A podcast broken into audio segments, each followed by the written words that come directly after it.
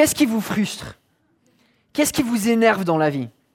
Il y a une étude qui a été faite récemment avec, des questions, un questionnaire qui, demandait aux gens, mais qu'est-ce qui vous frustre le plus dans la vie? Au top de la liste, les ordis qui se plantent. Ça vous arrive au travail, à la maison, quand vous avez euh, un ordinateur, vous avez travaillé pendant des heures et puis ça se plante. Et là, ça ne marche plus. Et là, on s'énerve. Deuxièmement, euh, les télémarketeurs, les appels euh, qui ne sont pas les bienvenus. Vous savez, quand, on est en train de, faire quelque chose à la maison, puis il y a le téléphone qui sonne, alors on se lève, on se bouge, on sort du lit, on arrête de faire notre truc, on a Bonjour, Madame Viguier, alors que c'est monsieur, à chaque fois il m'appelle Madame, je ne comprends pas. Le Wi-Fi, qui marche très peu, ou très lentement, euh, surtout pour la jeune génération. Hein. Enfin, quand on a grandi avec le Wi-Fi, et puis tout d'un coup, ça marche plus, on se dit, mais qui c'est qui en veut à ma vie, Le trafic. Ma famille sait que le, trafic à Los Angeles, c'est ma kryptonite. Quand tu prends une heure pour faire deux kilomètres, et que tu as sept voies de trafic, et que tu n'arrives pas à avancer. Et c'est vrai qu'on est au volant, on peut facilement et rapidement être frustré. Quand, il y a des bouchons, quand il y a des gens qui nous coupent, quand il y a des gens qui sont, qui sont pas bienveillants, quand, il quand on cherche une place de parking, puis il y a ce gars-là qui s'est garé et qui prend deux places. Ou quand il y a le piéton qui nous coupe quand, quand c'est la fin du feu vert et le piéton c'est rouge pour lui mais il nous coupe et puis ça devient rouge. Enfin, je sais pas. Il y a aussi le bruit, le bruit autour de nous, des enfants qui crient, des chiens qui aboient au milieu de la nuit, je ne sais pas si vous arrivez, des voisins qui mettent la musique très très très fort, il y a les murs qui bougent, on en a part, donc euh, ça nous arrive fréquemment. Les gens qui jettent les déchets par terre ou qui nettoient pas derrière leur petit chien, et puis des fois on marche dessus par accident. Ou quand on achète quelque chose et puis ça se casse tout de suite. Ça, ça fait plaisir. Hein. on achète un bel écran, on achète un, voilà, euh, un nouveau truc pour la cuisine et en 5 minutes ça se casse tout de suite, ou on déballe et c'est déjà cassé. Ça fait toujours du bien. Enfin, je sais pas vous. Peut-être qu'il n'y a rien qui vous énerve, mais. Euh, personne m'est préféré quand on égare les clés. Ou quand, on perd quelque chose qu'on a vraiment besoin, comme son portable, et que, voilà, il faut aller quelque part et qu'on est bloqué quand on prépare les enfants pour partir, et puis juste avant de partir, de sortir de la porte, bah, ils se font une tâche dessus on se fait une tâche sur nous-mêmes. Les gens désagréables, des gens qui nous ignorent, des gens qui n'écoutent pas, des gens qui râlent en permanence. Ça vous énerve pas, les gens qui râlent, qui n'arrêtent pas de râler, qui râlent constamment. Qui vous coupent dans les files d'attente, qui ne sont pas gentils. Et puis plus spécifiquement en France, les ping-pong administratifs. Si vous connaissez Astérix et les douze travaux, dans la maison des fous, le laisser passer à 38. Oui, guichet 3, euh, 6e étage à gauche. Et puis euh, une fois, je me souviens, j'ai reçu une facture qui n'était pas une bonne facture, donc j'ai appelé. Et on m'a transféré à 14 personnes avant de me dire ben, on ne sait pas quoi faire. Ça fait du bien ça. Hein il, faut, il faut vraiment être prêt le matin de se dire ok Dieu, là je sais que ma sanctification, tu as envie de l'amener à un niveau supérieur. Et puis un de mes préférés en France, c'est quand quand c'est limité à, 50 et puis on reçoit une facture, enfin, parce qu'on était à 56. Je pense que voilà, tous les excès de vitesse que j'ai, moi, c'est un ou deux au-dessus de, la marge des 5 au-dessus, là. Et tu dis, voilà, j'ai vraiment mis la, vie en danger de beaucoup de personnes. Et euh, je suis content de sponsoriser le gouvernement avec ces amendes. Mais c'est vrai que voilà, la, vie, elle est pleine de frustration. Je sais pas, voilà, juste ce matin, pour se préparer, pour venir à l'église, combien de frustrations vous avez dû faire face, si c'était pour le parking, si c'était juste parce que vous étiez fatigué le matin, vous n'aviez pas envie de vous lever, c'était parce qu'il fallait préparer les enfants, ils n'avaient pas envie d'être prêts. C'est vrai que la vie, il y a des frustrations partout, que ce soit au boulot, que ce soit à la maison, que ce soit en famille, que ce soit en voyage. Les frustrations, les énervements, il y en a partout. Dès qu'il y a d'autres êtres humains autour de nous, ou dès qu'il y a du travail à faire, on sait qu'il va y avoir des frustrations. On est dans un monde qui a été maudit, suite à, la chute et au péché d'Adam et Ève. Et les frustrations, bah, on, est voué à les rencontrer partout. Alors c'est sûr, les frustrations, elles font partie de notre quotidien. Et comment est-ce que nous, on les gère? Comment est-ce qu'on gère les frustrations, les petites, comme les grandes qui se présentent à notre quotidien euh, jour après jour? Cette semaine, on habite au sixième étage et l'ascenseur a arrêté de marcher. Donc au bout de deux jours, bon, je me dis, bon, je vais quand même appeler la compagnie. Donc il y, a un technicien qui arrive, l'ascenseur se déplace de trois étages et arrête de marcher. Donc je retéléphone à la compagnie deux jours plus tard, parce que c'est le week-end, on dit, ouais, on va amener quelqu'un. Deux jours plus tard, il y a quelqu'un qui arrive. Il arrive, répare l'ascenseur, et puis il déplace de deux étages, et puis arrête de marcher. La vie, elle est remplie de frustration. Et, c'est vrai qu'on est, quand on, est, on fait face à, des situations qui ne font pas plaisir, notre premier réflexe, ben, c'est, c'est pas souvent de dire ben Dieu, je te remercie que 99% du temps l'ascenseur marche. Et là aujourd'hui, ben, il ne marche pas, mais ça, me permet de prendre du recul et juste de dire merci pour toutes ces fois où j'ai pas dû monter les enfants au sixième étage, toutes les fois où j'ai pas dû monter mes épiceries. Et Dieu, je suis juste plein de reconnaissance que même si l'ascenseur ne marche pas aujourd'hui, je sais que tu es souverain et que tu prends tellement bien soin de moi. C'est vrai qu'on voilà, vit dans. Les frustrations viennent, des fois des choses tellement simples, tellement bêtes, tellement mondaines. Et des fois, ces petites frustrations vont nous faire perdre l'équilibre, vont nous faire péter un câble, vont nous faire perdre le contrôle, vont nous mettre, en colère, vont nous faire détester des gens autour de nous, même vouloir du mal aux gens autour de nous, vont nous mener au découragement, vont nous mener à des, paroles dénuées de grâce, qui ne sont pas appropriées, qui sont grossières, des réactions violentes. Des fois, juste ces petites frustrations vont, vont nous mener hors de nous-mêmes. Et souvent, on, sous-estime l'impact négatif de notre mauvaise gestion des frustrations dans notre vie et l'effet dévastateur que cette manière de mal gérer des frustrations peut nous détruire et détruire ceux autour de nous.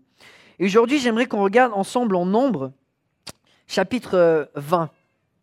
Nombre, chapitre 20 où Moïse, l'homme le plus patient, l'homme le plus humble de sa génération, ça, ça, va bien sur un CV, hein, si vous voulez être embauché, je suis l'homme le plus humble de ma génération.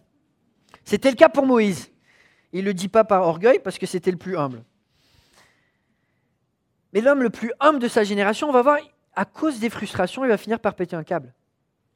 Et c'est vrai que dans la vie de Moïse, euh, Moïse est vraiment un modèle sous tellement d'aspects. Mais là, on va voir un contre-exemple de ce qu'il ne faut pas faire.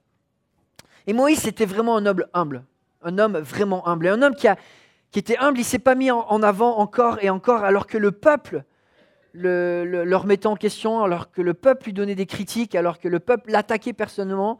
Lui, sa réaction, c'était quoi? Ben, C'est aller de prier, de s'humilier devant Dieu et de prier pour le peuple. on le voit dans toute l'histoire d'Israël. Moïse, encore et encore, va s'humilier devant Dieu. En Exode 16, le peuple murmure à la sortie d'Égypte parce qu'ils ont faim, ils veulent de la viande. Qu'est-ce que Moïse va faire? Ben, Il va s'humilier devant Dieu. Dieu aide ce peuple. Ils sont immatures, ils ont besoin de toi. Et Dieu va pourvoir à la manne, va pourvoir au caille. Exode chapitre 17, juste un chapitre plus loin, le peuple murmure et cherche querelle à Moïse parce qu'ils arrivent à un endroit où il n'y a pas d'eau. Ils vont poser cette question, mais est-ce que Dieu est vraiment avec nous? Le peuple va, être incrédule, le peuple va être euh, sans aucune gratitude, ingrat va dire bah, Dieu, tu, as fait ces miracles, mais euh, t'es où maintenant? Et peut-être que finalement, tous ces miracles qu'on a vus, c'était du pipeau. C'est arrivé par chance et finalement, tu ne nous aimes pas. Et qu'est-ce que Moïse va faire? Ben, Au lieu de s'opposer au peuple, il va prendre cette charge sur lui, il va prier pour eux, il, va toucher le rocher, l'eau va couler en abondance et va les suivre pendant des années. Exode chapitre 32, c'est le veau d'or. Moïse va prier, il, va, il va jeûner pendant 40 jours, le gars, pour son peuple. Et il part sur la montagne, il reçoit les dix commandements, et alors qu'il est en train de prier et jeûner, d'intercéder, de s'humilier, le peuple est en train de se rebeller et dire bah, le Dieu qui, nous a sortis d'Égypte, on va dire que c'est ce veau. Et alors que Moïse entend les nouvelles, il y a Dieu qui dit bah voilà, ce peuple-là, je vais le détruire parce qu'ils sont tellement endurcis. Et Moïse, après le veau va repartir. Le gars, il n'a pas mangé pendant 40 jours, il repart jeûner pendant 40 jours pour prier pour ce peuple. En Nombre chapitre 12, son propre frère et sa propre sœur et cherchent à usurper son, autorité. Ils vont, ils, vont, faire une mutinerie en disant ben voilà, nous aussi on est, des Lévites, nous aussi on a la même autorité que Moïse, et là on n'est pas d'accord avec notre frère, donc on va essayer de prendre le dessus. Et au lieu de vouloir le jugement sur son frère et sa sœur, alors que Myriam est même atteinte de lèpre en jugement, ben, Moïse va intercéder pour elle jusqu'à sa guérison. Nombre chapitre 14, les espions reviennent du pays promis en se plaignant, refusant d'aller conquérir le pays parce qu'ils ont peur. Et à ce moment-là, le, peuple murmure et cherche à lapider Moïse. Le peuple est en train de se dire, on va, on va tuer ce gars. Et Dieu lui-même, une fois de plus, dit qu'il va punir le peuple pour son incrédulité. Et Moïse, alors qu'il est haï du peuple, et alors que Dieu lui donne une porte de sortie, il va dire, non Dieu, ce peuple-là, c'est l'avenir de ta gloire. Et je vais plaider pour eux, je vais m'humilier, je vais prier pour eux. Et encore une fois, en Nombre chapitre 16, c'est la, révolte de Corée et des Lévites qui vont dire, ben voilà, nous aussi on est du peuple qui a été choisi pour servir Dieu, Moïse, euh, on t'aime plus, on veut, prendre, on, veut, prendre le contrôle. Et une fois de plus, Dieu, Moïse va plaider pour que Dieu euh, intervienne et montre sa grâce. Encore et encore, Moïse endure l'impossible, aime un peuple qui lui veut du mal et il s'humilie devant Dieu pour chercher les voies, chercher les voies de Dieu seul souvent contre tous, même contre sa propre famille. On voit Moïse qui va persévérer, qui va endurer et qui va aimer avec un amour surnaturel. Et là, on arrive à, l'incident de Nombre chapitre 20, où Moïse, ben, toutes ces bonnes choses qu'il a mis en pratique pendant 40 ans, où il, a à charge le peuple, ben, cette fois-ci, il ne va pas le mettre en pratique. Il nous donne un contre-exemple de ce qu'il ne faut pas faire. En Nombre chapitre 20, Nombre chapitre 20, versets 1 à 13, où on voit les causes de la frustration. Et dans un procès humain, quand Moïse s'énerve, on pourrait dire qu'il y a des circonstances atténuantes. Mais devant la sainteté de Dieu, ce n'est pas une bonne recette ni une bonne excuse. J'invite à lire avec moi Nombre chapitre 20. Nous, allons lire des versets 1 à 5. Toute l'assemblée des Israélites arriva dans le désert de Tsin le premier mois, et le peuple s'arrêta à Kadès. C'est là que Myriam mourut et fut enterrée. Et il n'y avait pas d'eau pour l'assemblée. On se souleva donc contre Moïse et Aaron. Le peuple chercha querelle à Moïse. Ils dirent Si seulement nous avions expiré lorsque nos frères ont expiré devant l'Éternel. Pourquoi avez-vous fait venir l'assemblée de l'Éternel dans ce désert? Est-ce pour que nous y mourions, nous et notre bétail? Pourquoi nous avoir fait quitter l'Égypte si c'est pour nous amener dans cet endroit de malheur. Ce n'est pas un endroit où l'on puisse semer, il n'y a ni figuier, ni vigne, ni grenadier, ni eau à boire. Et là, on voit les, les, causes de la frustration, et les causes sont légitimes, mais la manière dont Moïse euh, vit sa frustration, on va le voir, n'est pas appropriée. Et la première cause, c'est la fatigue. La fatigue on arrive à 40 ans dans le désert. On arrive vers la fin. Et là, on peut s'imaginer que quand même, Moïse, il y a de la, lassitude. 40 ans avec ce peuple qui râle. 40 ans avec ce peuple dont il porte la charge sur les épaules. Et là, c'est la dernière année avant le pays promis. Euh, et, pourtant, Dieu avait dit au peuple, ben voilà, parce qu'ils avaient refusé de rentrer dans le pays promis, 40 ans dans le désert, ils vont être jugés et toute une génération va y passer toute une génération va y passer. Et là, on arrive à la fin et, l'épuration n'est encore pas complète. Même après cet incident, on va voir de nombreux jugements de Dieu qui vont tomber et qui vont encore une fois ben, effacer de la terre une grande partie de cette génération. Et là, ça fait 40 ans que Moïse tient le coup, garde le cap, honore Dieu dans son attitude, fait face aux oppositions constantes. Et probablement, il y a de la fatigue physique, fatigue psychologique, fatigue émotionnelle. Et on pourrait penser que bah, cette fatigue, finalement, c'est une excuse acceptable. Et je dois dire que souvent, bah, c'est une excuse que j'utilise moi-même. Bah, écoute, je suis fatigué, c'est normal que je suis irrité, et qu'on utilise cette euh, excuse finalement pour pécher. Et euh, personnellement, j'ai de l'insomnie. Et du coup, ça m'arrive très souvent de ne pas dormir et, le matin de ne pas être en forme. Et, et c'est vrai que quand on est fatigué, on est irritable.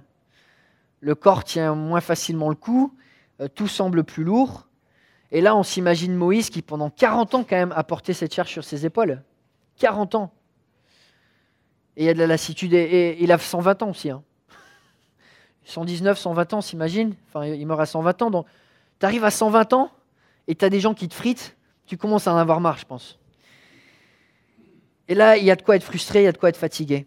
Et c'est vrai que la, la fatigue nous rend vulnérables. Mais cette vulnérabilité devrait nous mener plus proche de Dieu et pas nous en éloigner. Ici, Moïse va choisir la mauvaise voie. Et franchement, c'est vrai, quand on est fatigué, souvent on fait des choses stupides, n'est-ce pas? Quand on est fatigué, quand on est irritable, on dit des choses qu'on regrette, on fait des choses qui sont inutiles, inappropriées, immesurées. Et Moïse va tomber dans, ce piège. Et, malgré la fatigue, ce que Moïse va faire, ben, la Bible l'appelle péché. Et c'est vrai que, bon, avec mon épouse, ben, on, est, encore jeune, mais euh, le, corps, vieillit, on a tous les deux des problèmes de santé. Et, c'est vrai qu'une de mes prières, déjà, c'est que plus je vieillisse, plus je grandisse en grâce et, pas à devenir aigri. Une des dernières choses que je veux devenir, c'est une vieille personne qui est aigrie à la vie, aigrie envers les autres, irritable constamment, au lieu d'être une personne qui, est vraiment remplie de grâce. Et au début de cet été, le père d'un de mes meilleurs amis est, décédé de cancer. il était encore jeune, dans la cinquantaine. Et ce qui nous a frappé, dans, on a regardé les, funérailles, euh, euh, c'était retranscrit en ligne, de voir que le témoignage de toutes les personnes autour de lui qui disaient, mais ce gars-là, il avait le sourire jusqu'au bout. alors que son corps est en train de se dépérir, même les, les docteurs disaient, on voulait passer du temps avec lui, parce qu'il nous faisait rire, il nous donnait de la joie, il nous partageait la bonne humeur. Et il disait, ben voilà, je vais être avec le Seigneur, c'est pas grave. Et, cet homme, il avait son corps intérieur qui était en train de se détruire, et pourtant il mourait avec le sourire. Et ça nous a beaucoup marqué avec Sophia, ce, témoignage d'un homme qui, euh, encore dans la cinquantaine, qui avait, qui avait encore tellement de choses devant lui, on aurait pu penser, et pourtant qui avait la joie jusqu'au bout et qui refusait de devenir aigri malgré la fatigue de son corps. Et là, c'est la première excuse, 120 hein. ans, 40 ans dans le désert, on comprend qu'il est fatigué, le Moïse. Deuxième euh, cause de la frustration, un passé lourd, un passé lourd, des mauvais souvenirs. Là, le peuple arrive à un endroit qui s'appelle Cadès. Est-ce qu'il y a des gens qui ont bonne mémoire, qui se souviennent ce qui se passe à Cadès dans la Bible? C'est pas grave c'est pas grave, il euh, y a Google. Non. Cadès, c'est l'endroit où 40 ans plus tôt, le peuple s'est arrêté et s'est dit on est juste au bord du pays promis. On va envoyer 12 espions qui vont aller considérer le pays comme ça. On peut aller le conquérir, le pays que Dieu nous donne. Et à Cadès, c'est là où le peuple a envoyé les 12 espions. Et c'est là où les 12 espions sont, revenus faire leur rapport. Et je pense que revenir à cet endroit-là, ça picote. Et probablement Moïse, il y a encore de l'amertume. De dire, il y a 40 ans, on était là. On était aux portes du pays promis. Et, tout ce qu'il fallait avoir, c'était un peu de foi. Et ces espions qui reviennent. Et Moïse, peut-être qu'il dit, bah, peut-être que, j'aurais pu choisir des meilleurs espions. Peut-être que j'aurais pu mieux parler au peuple. Peut-être qu'on aurait pu faire quelque chose d'autre. On aurait pu empêcher de passer ces 40 ans dans le désert. C'est lourd comme souvenir de revenir à un endroit de souffrance comme ça où, où, il y a eu ce jugement qui est tombé finalement parce que le peuple était dans, dans l'incrédulité, douter de la bonté de Dieu, douter de la puissance de Dieu, douter du fait qu'il puisse accomplir ses promesses. Émotionnellement, c'est un endroit qui est lourd. Ce sont des mauvais souvenirs. Un échec pour Moïse, dans tous les cas, que ce soit sa faute ou non, c'est quand même un échec un endroit maudit qui a coûté tant de douleurs. C'est vrai que la, douleur émotionnelle, les douleurs du passé, les mauvais souvenirs, souvent font ressortir des, émotions vives, des peines de cœur. Souvent, quand on, passe par des peines de cœur, on, ne pense plus rationnellement. une fois de plus, ben, Moïse, il est testé. Il est testé, c'est un endroit qui est lourd, un endroit qui fait ressurgir des choses du passé. Il y a encore probablement de l'amertume dans son cœur, des cicatrices qui vont se rouvrir. Et euh, je ne veux pas lire entre les lignes parce que la Bible ne le dit pas, mais probablement ces choses font que mènent à la frustration de Moïse qui va mener à sa chute. Et on vit dans une génération qui souvent on utilise cette excuse du passé. C'est mon éducation, c'est la société, c'est comme ça que j'ai grandi, c'est mon tempérament, et finalement on, utilise ces, ces excuses pour dire c'est pas ma faute je suis une victime. Et une fois de plus, la Bible va appeler péché ce qui est péché. Et comme Paul le dit, frères et sœurs, je n'estime pas moi-même être euh, m'en être déjà emparé, mais je fais une chose, oubliant ce qui est derrière et me portant vers ce qui est devant, je cours vers le but pour remporter le prix de l'appel céleste de Dieu en Jésus-Christ. Et je vous partage souvent ce verset, mais, je trouve ça tellement touchant que, Paul, il avait un, passé tellement cicatrisant, un, passé tellement lourd où, il avait persécuté l'Église, où il, avait été meurtrier, où il avait été blasphémateur. Et pourtant, malgré ses cicatrices, il regarde en avant et dit Dieu, moi, moi je veux faire ta volonté.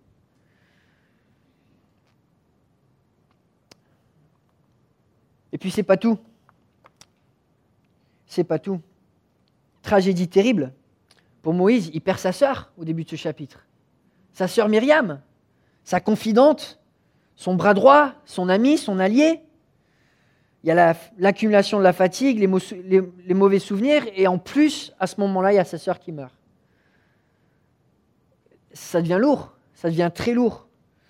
Myriam, sa, sa sœur qui, l'aime, il ne la verra plus. Elle meurt en chemin et, c'est dur. Enfin, ils arrivent à 40 ans et Dieu leur avait dit 40 ans dans le désert, puis après vous arrivez dans le pays promis. Et là, ils arrivent tellement proches de finalement arriver dans le pays promis et, et Myriam ne verra pas, le pays promis. Elle meurt juste avant. Cette sœur qui avait risqué sa vie pour accompagner le panier, quand Moïse, en tant que bébé de trois mois, avait été mis dedans et que la, la princesse d'Égypte l'avait trouvé et Myriam était allée la voir pour que la mère de Moïse devienne sa nourrice. Elle, avait tout risqué pour, pour, la vie de son, de son frère, elle avait sauvé la vie de son frère. Et là, cette fois, ben, c'est la mort. Et la mort, forcément, ça, ça frustre, parce que ça vient toujours de manière violente, au mauvais moment, et on n'est jamais assez près. Une fois de plus, c'est voilà, un moment difficile pour Moïse. Une autre frustration, qui s'accumule avec les autres frustrations, une autre épreuve. Et c'est vrai qu'après des tragédies, euh, souvent on est vulnérable, on est instable, on est sensible. Et pour rebondir et, garder le cap après une épreuve comme celle-ci, ben, ça demande beaucoup de courage, beaucoup de sagesse, beaucoup de conviction. Sinon, euh, on risque de se concentrer sur le négatif. Et quand on commence à remplir sa tête du négatif, et qu'on oublie de, se remplir du positif, ben on s'écrase, on s'affaisse et on finit ben finalement par, faire ce que Moïse va faire, de se mettre en colère contre Dieu. Et un des versets que, sur lequel je me penche souvent dans les situations qui me dépassent et qui peuvent nourrir ces pensées négatives, c'est en Philippiens 4.8, Paul va dire euh, aux Philippiens, enfin frères et sœurs, portez vos pensées sur tout ce qui vous frustre sur tout ce que vous essayez de comprendre par votre sagesse, en y réfléchissant à outrance. Non. Enfin, frères et sœurs, portez vos pensées sur tout ce qui est vrai, tout ce qui est honorable, tout ce qui est juste, tout ce qui est pur, tout ce qui est digne d'être aimé, tout ce qui mérite l'approbation, tout ce qui est synonyme de qualité morale, tout ce qui est digne de louange. Et c'est vrai que la vie, comme je, le dis, elle est remplie de frustration. Mais Dieu, il, est rempli, il nous remplit de bénédictions des choses qui sont vraies, des promesses qui sont vraies, des choses qui sont dignes de louange, des choses qui sont honorables, des choses qui sont justes, des choses qui sont dignes d'affection. Ce sont ces choses-là que Dieu nous appelle à, saturer notre esprit, avec lesquelles il appelle de saturer notre esprit. Et puis c'est pas tout, c'est pas tout. Moïse, il y a la fatigue, il y a l'accumulation, un mauvais souvenir, cette tragédie de sa sœur, et puis en plus, ils sont dans une situation périlleuse, il n'y a pas d'eau. Vous vous imaginez, vous levez un matin et vous ne savez pas où vous, avez trouvé de l'eau pour boire. C'est quand même stressant comme situation. Vous ne savez pas où c'est que vous allez trouver de quoi survivre pour la journée. Et là, ils sont au désert, au milieu de nulle part. Ils n'ont aucune idée où, il y a de l'eau et ils sont conduits par la nuée, donc conduits par Dieu. C'est un peu au-delà de leur contrôle. Et là, ils arrivent dans une situation au-delà de leur contrôle où ils sont littéralement en danger de mort. Et c'est vrai que quand on est dans une euh, épreuve comme celle-là, on est au pied du mur, une situation pressante, stressante, urgente, bah, c'est souvent un des meilleurs tests du caractère. Comment est-ce qu'on réagit quand on est au pied du mur? Quand les situations nous dépassent, quand on est stressé, quand on est pressé. C'est dur de garder son calme dans ce genre de situation, souvent la frustration s'accumule et c'est souvent là qu'on explose. Et non seulement il y a une situation dangereuse, mais en plus il y a les critiques cassantes. Là, on arrive à la dernière cause de frustration. Et, on voit qu'il y a l'homme le plus patient, le plus, enfin, le plus humble de la terre, de sa génération, est mis à l'épreuve. Et on relit verset 2, il n'y avait pas d'eau pour l'assemblée. En se souleva donc contre Moïse et Aaron, le peuple cherche à querelle à Moïse. Ils dirent, si seulement nous avions expiré lorsque nos frères ont expiré devant l'Éternel. Pourquoi avez-vous fait venir l'assemblée de l'Éternel dans ce désert? Est-ce pour que nous y mourions, nous et notre bétail? Pourquoi nous avez-vous fait quitter l'Égypte si ce n'est pour nous amener dans cet endroit de malheur? Ce n'est pas un endroit où l'on puisse semer. Il n'y a ni figuier, ni vigne, ni grenadier, ni eau à boire. Là, on voit l'attitude du peuple qui est complètement ingrate. Ils disent à Moïse, mais franchement, je préférais, être mort que d'être guidé par toi. Vous imaginez si, euh, s'il y a votre patron qui vient vous voir et dit Je préférais être mort que tu continues de travailler pour moi. Euh, vous alliez voir votre pasteur et lui dire ben, Je préfère être mort plutôt que tu sois mon pasteur. Euh, c'est, pas très encourageant. Et là, les critiques, c'est, des critiques qui remettent en cause les motivations de, Moïse, qui, l'accusent dans sa motivation. Tu, fais tout cela parce que tu nous haïs, tu as envie de nous mener à la mort. Et, quand on est victime de critiques, bah, des fois, il y a des critiques qui sont vraies, qui sont positives et qui peuvent être constructives. Des fois, il y a des critiques qui sont basées sur quelque chose de vrai, mais qui ne sont peut-être pas toujours mesurées. Et là, on, peut prendre un peu de recul, mais il y, a quand même un équilibre. Mais quand on remet en question nos motivations, on peut même pas se défendre. Quelqu'un qui dit tu as fait ça parce que tu m'aimes pas, on ne peut même pas se défendre. C'est une, une, accusation qui finalement, tout ce qu'elle mène, c'est la destruction. Et là, les critiques du peuple sont violentes les gens sont ingrats, ils jugent à outrance, et eux, ils se remettent même pas en question. Enfin, ils disent, ça fait 40 ans qu'on est là, et Dieu leur a dit, je vous ai gardé 40 ans parce que je voulais vous tester, parce que vous m'écoutiez pas, parce que vous n'aviez pas la foi. Et le peuple, au lieu de dire, bah, cette fois on va comprendre, ils disent, bah, ça continue de nous énerver, et Moïse, tu nous énerves, et ton Dieu, il nous énerve.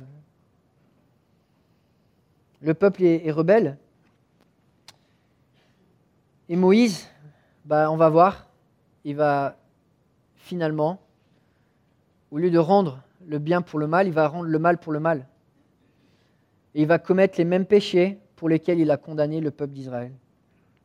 Et là, on voit les conséquences de la frustration. Et face à la frustration, il y a toujours deux options. Il y a toujours deux options. Soit on endure en faisant confiance en Dieu, en ayant la foi, ou soit finalement ben, on devient amer, on devient ingrat, et on, on se met en colère. Et ici, on va voir Moïse qui va perdre le contrôle? Partir du verset 6. Moïse et Aaron s'éloignèrent de l'assemblée pour se rendre à l'entrée de la tente de la rencontre. Ils tombèrent le visage contre terre et la gloire de l'Éternel leur apparut. L'Éternel dit à Moïse, Prends le bâton et convoque l'assemblée, toi ainsi que ton frère Aaron. Vous parlerez au rocher en leur présence et il donnera son eau. Tu feras sortir pour eux de l'eau du rocher et tu feras boire l'assemblée et leur bétail. Moïse prit le bâton qui se trouvait devant l'Éternel comme l'Éternel le lui avait ordonné. Moïse et Aaron convoquèrent l'assemblée en face du rocher, et Moïse leur dit, Écoutez donc, rebelles, est-ce de ce rocher que nous ferons sortir de l'eau pour vous? Puis Moïse leva la main et frappa deux fois le rocher avec son bâton. Il sortit de l'eau en abondance, l'assemblée but, ainsi que le bétail. Alors l'Éternel dit à Moïse et à Aaron, Puisque vous n'avez pas eu assez confiance en moi, pour respecter ma sainteté devant les Israélites, vous ne ferez pas entrer cette assemblée dans le pays que je, que je lui donne. Ce sont les eaux de Mériba, parce que les Israélites contestèrent avec l'Éternel, et sa sainteté fut reconnue parmi eux. Et là, on voit que finalement, Moïse et Aaron, ils vont se revêtir de la même attitude que le peuple. Ils vont imiter finalement, à cause de cette frustration, au lieu d'être en deçà, du peuple et montrer un exemple, ben finalement, ils vont eux aussi avoir la mauvaise attitude. Et au début, on a l'impression qu'ils prennent quand même les bonnes premières étapes. Ils prennent du recul, ils vont devant Dieu, ils plaignent devant Dieu. Il y a la gloire de Dieu qui leur est révélée. Dieu va leur donner une solution au problème en disant, ben voilà, le peuple est frustré, Ils sont immatures, mais écoutez, j'ai une solution. Tout ce que vous avez à faire, c'est parler au rocher. Il va avoir de l'eau en abondance. Vous allez sortir de cette crise. Et vous êtes à deux doigts de rentrer dans le pays promis, vous y êtes presque. Moïse et Aaron entendent la solution que Dieu donne, mais comme on va le voir, leur cœur est au mauvais, endroit, ils ont la mauvaise attitude. Et ils vont obéir qu'à moitié. Et on le sait, l'obéissance envers Dieu avec une mauvaise attitude, ce n'est pas de l'obéissance. L'obéissance avec une mauvaise attitude, ce n'est pas de l'obéissance. On le voit, verset 10, Moïse et Aaron convoquèrent l'assemblée en face du rocher et leur dit Écoutez donc, rebelles, est-ce de ce rocher que nous ferons sortir de l'eau pour vous? Puis Moïse leva la main, frappa deux fois le rocher avec son bâton. Il sortit de l'eau en abondance, l'assemblée but ainsi que le bétail. À cause de la frustration, il gère mal son attitude, il perd ses repères. Et là, Moïse va avoir une mauvaise attitude vis-à-vis de Dieu et une mauvaise attitude vis-à-vis du peuple. Dieu a offert une solution pour apaiser la crise, et, Moïse ne va pas apaiser la crise. Au contraire, il se met en opposition au peuple. Il ne va même pas mentionner le nom de Dieu. Il ne va même pas mentionner le nom de Dieu. là, il y a Dieu qui, répond à une prière et que lui, il est fidèle. Lui montre son amour pour son peuple. Et Moïse, c'est le représentant. C'est le leader. C'est l'homme de la situation. Mais il va montrer aucun amour. Il va montrer aucune manifestation de foi, aucune bienveillance. Au contraire, c'est de la colère, c'est de la haine, c'est de l'impatience.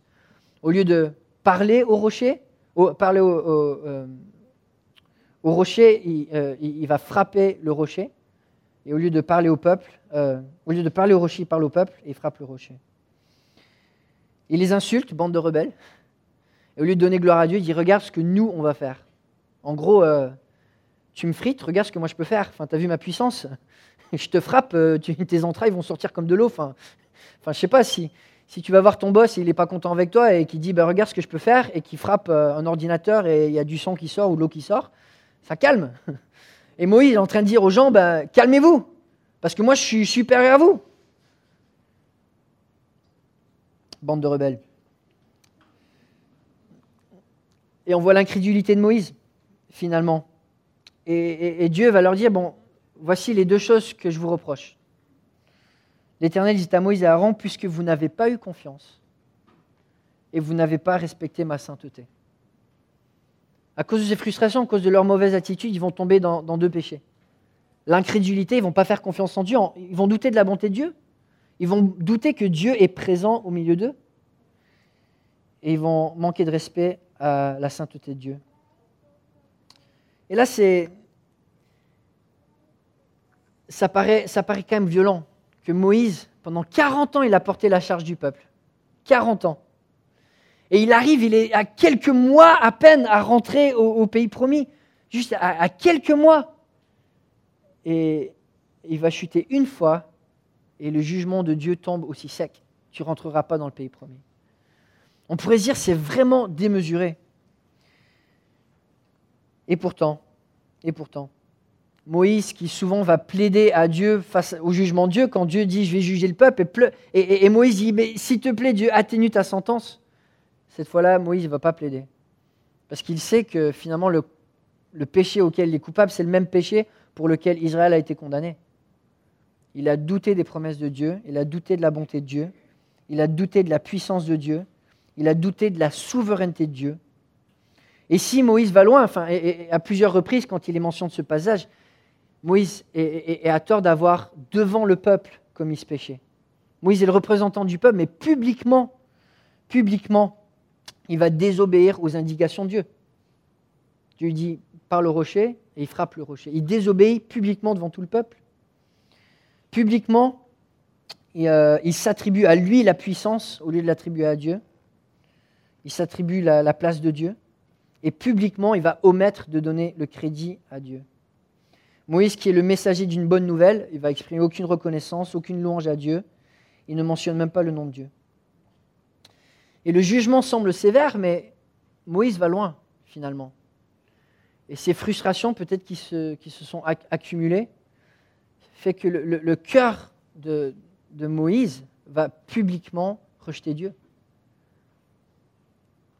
Et euh, ça paraît sec comme jugement, mais si publiquement vous disiez du mal de votre boss, je pense qu'il vous virerait aussi. Et là, euh, Moïse est le représentant de Dieu et Dieu va le virer. En disant, bah, écoute Moïse, c'est fini.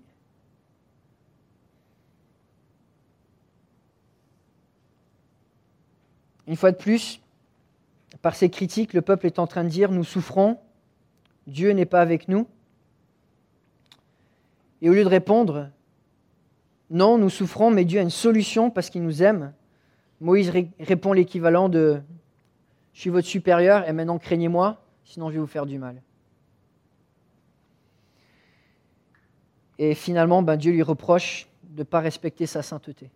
Le non-respect de la sainteté. La sainteté de Dieu, ben, ses deux attributs, c'est d'être pur, sans péché, et c'est aussi d'être mis à part. C'est le contraire de ce qui est vulgaire, de ce qui est commun. Et Dieu est en train de faire un miracle. Et Moïse est en train de le mettre au rang de ce qui est normal, de ce qui est ordinaire. Et il rend Dieu commun au lieu de rendre Dieu digne d'adoration, digne de gloire, digne de louange. Il est en train d'abaisser Dieu. Et on voit par ses actions, il lève la main, il lève le poing et il frappe le rocher. Il traite Dieu de manière vulgaire. Dieu est supposé être mis à part, mais sa manière d'agir est, différente. Celle de Dieu, elle est mesurée, particulière, propre à lui-même. Mais Moïse, il va agir de manière humaine, sans aucune puissance de Dieu. Et c'est vrai que ce passage, il est quand même, euh, il est quand même percutant, interpellant.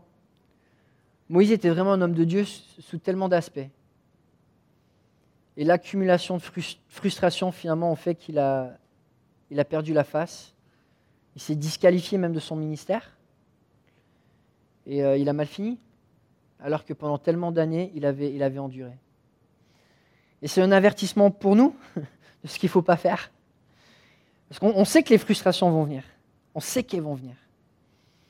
Mais Dieu avertit, euh, avertit Moïse, et puis on le voit à la fin du passage, le peuple finalement, ben, il a rendu gloire à Dieu. Il s'est humilié devant Dieu, mais à cause du jugement de Dieu. L'accumulation des petites frustrations lui a fait perdre le contrôle. Et la vie sur terre, c'est sûr, elle est frustrante, mais Dieu nous appelle à lui faire confiance et à respecter sa sainteté. À se rappeler que Dieu, Dieu ne travaille pas de la même manière que, que le reste du monde. Ses voies sont saintes, sont supérieures. Il nous appelle à lui faire confiance. Il, nous appelle à, s'attendre à lui, comme on l'a chanté, comme on va le rechanter ensemble, à dépendre de lui et à l'adorer, peu importe nos circonstances. Amen. Donc j'invite euh, le groupe de louanges à revenir. On va chanter en réponse à, à, ce que nous avons étudié, puis en réponse au psaume 130. Dieu, du fond du gouffre, du fond des frustrations, je fais appel à toi, je m'attends à toi.